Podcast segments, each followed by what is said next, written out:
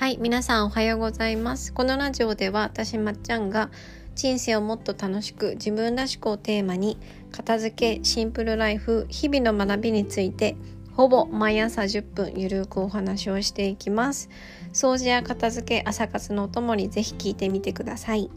はい、えー、昨日からですねやっとあの長かった自宅待機が解けましてですね。はい。あのラプンツェルでの生活がやっと終わりました。うん。あの私の部屋ね5畳あるかないかぐらい。5畳か6畳かぐらい。であの 家族からね部屋からも出るなって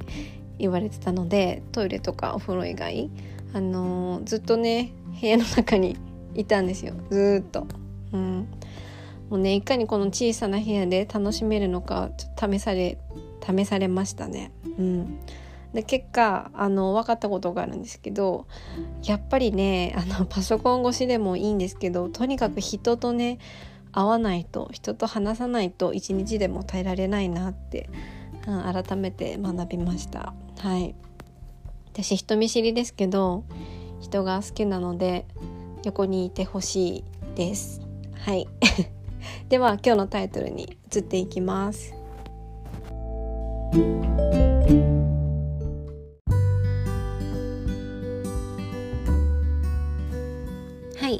では今日のテーマは人は近くにいる人を真似するです、うん、これね私最近本当にそうだなって思うあの出来事がいくつかあったのでちょっとお話しするんですけれどもまず1つ目がですねあの ラジオで何度も出てる私の上司はものすごい量の本を読む人間なんですよ。多分1日1冊か2冊ぐらい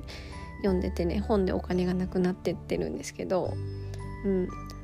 で私のね後輩ちゃんはね全く本読まない子だったんですけど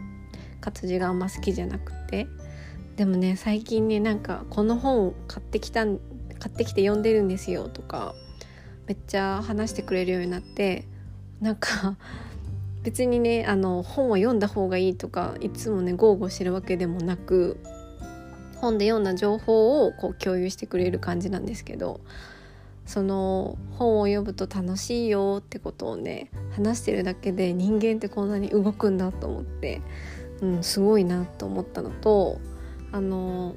2つ目はあの片付けのレッスンをしてる時になんか結構思うんですけど親がこう片付けすごい一生懸命頑張ってあので服もねなんか一生懸命折りたたむところとか子供が見てるとね結構ね子供さんねその親の姿を見て一緒に片付けしたりとか服をねあの畳んだりとかそれこそあの片付けが終わった後にあの自分のお気に入りの服をねあの着たりとか自分のお気に入りの靴下をねあの楽しんで履いたりとかそういうやっぱね見てるんですよね子供って親のこと。うん私子供いないんでちょっと体験談としては分かんないんですけどあのそれを目の当たりにしてね目の当たりか 目の当たりにしてねいつもねやっぱすごいなって思います。はい、で3つ目がねあのやっぱりあのグループとかやっぱこう学校とかそういうそうですね組織的なものに所属しているとそこのねあのみんながやっていることっていうのはその場所でのこう当たり前みたいなスタンダードになってるのでやっぱその組織にいる人間のしていることをね真似するようになるなって。はい。これはあのいいことでも悪いことでも そうなんですけど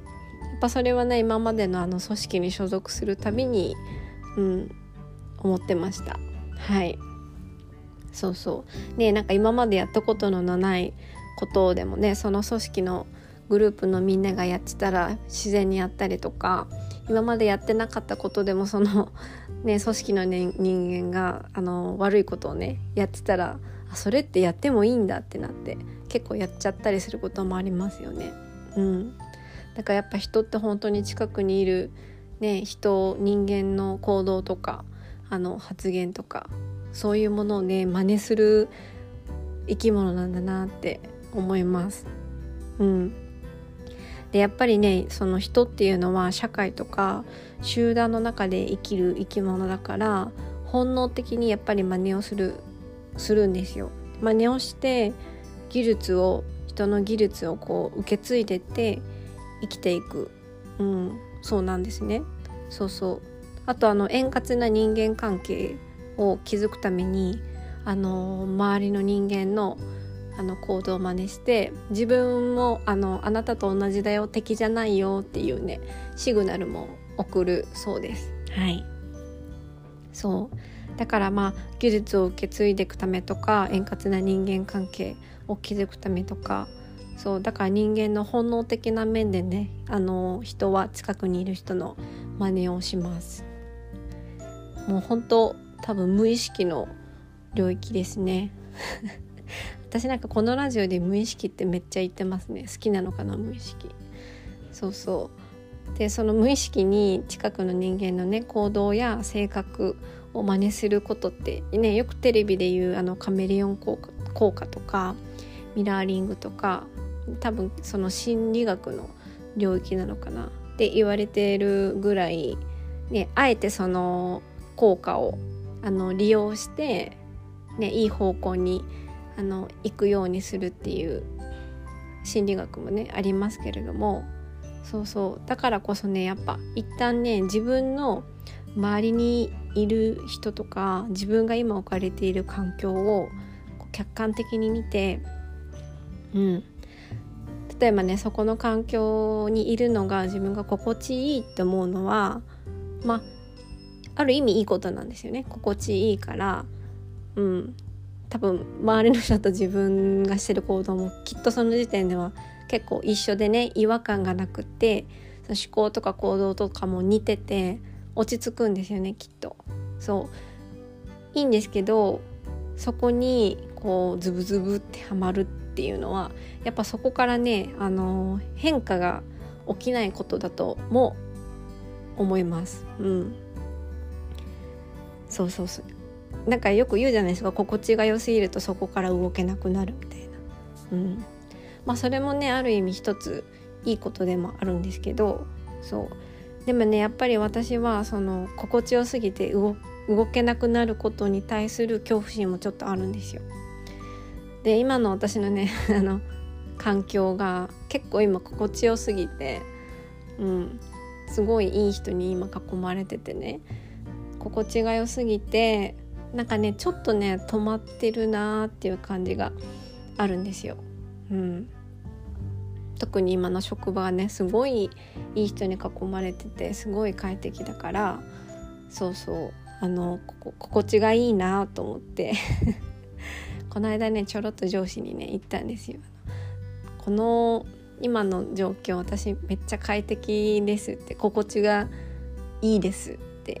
普通に日常会話の中で、ね、言ったらねやっぱりねそれは良くないなって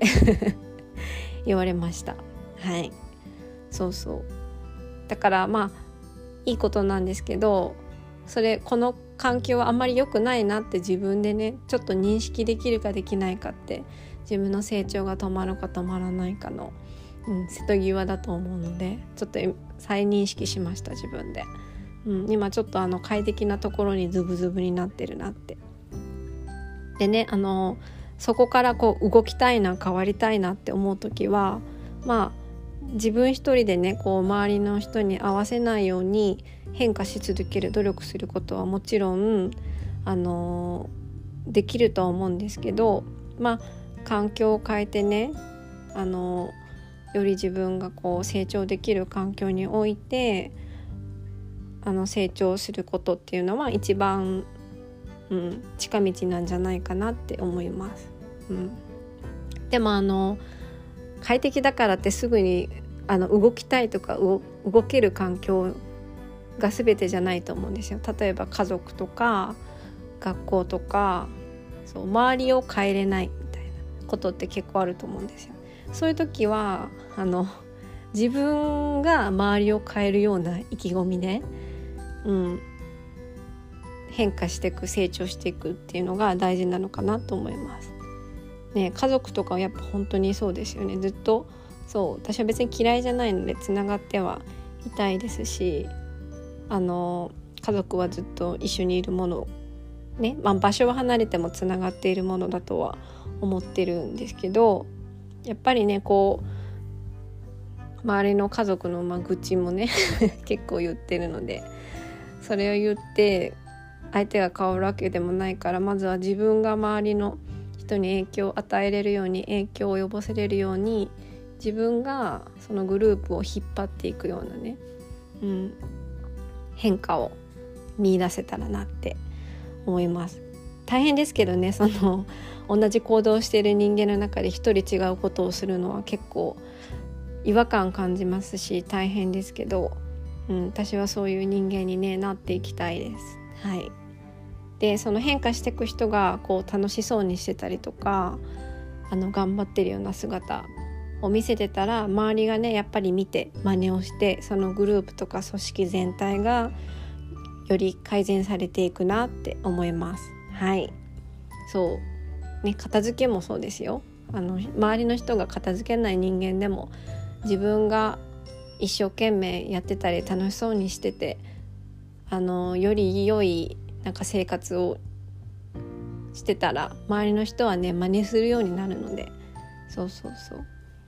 ぜひぜひね片付けもやってみてくださいっていう。はい。で今日のタイトルは「人は近くにいる人を真似する」っていう話でした。はい。ではねここまで聞いてくださってありがとうございました。また次回のラジオでお会いしましょう皆様良い一日をお過ごしください。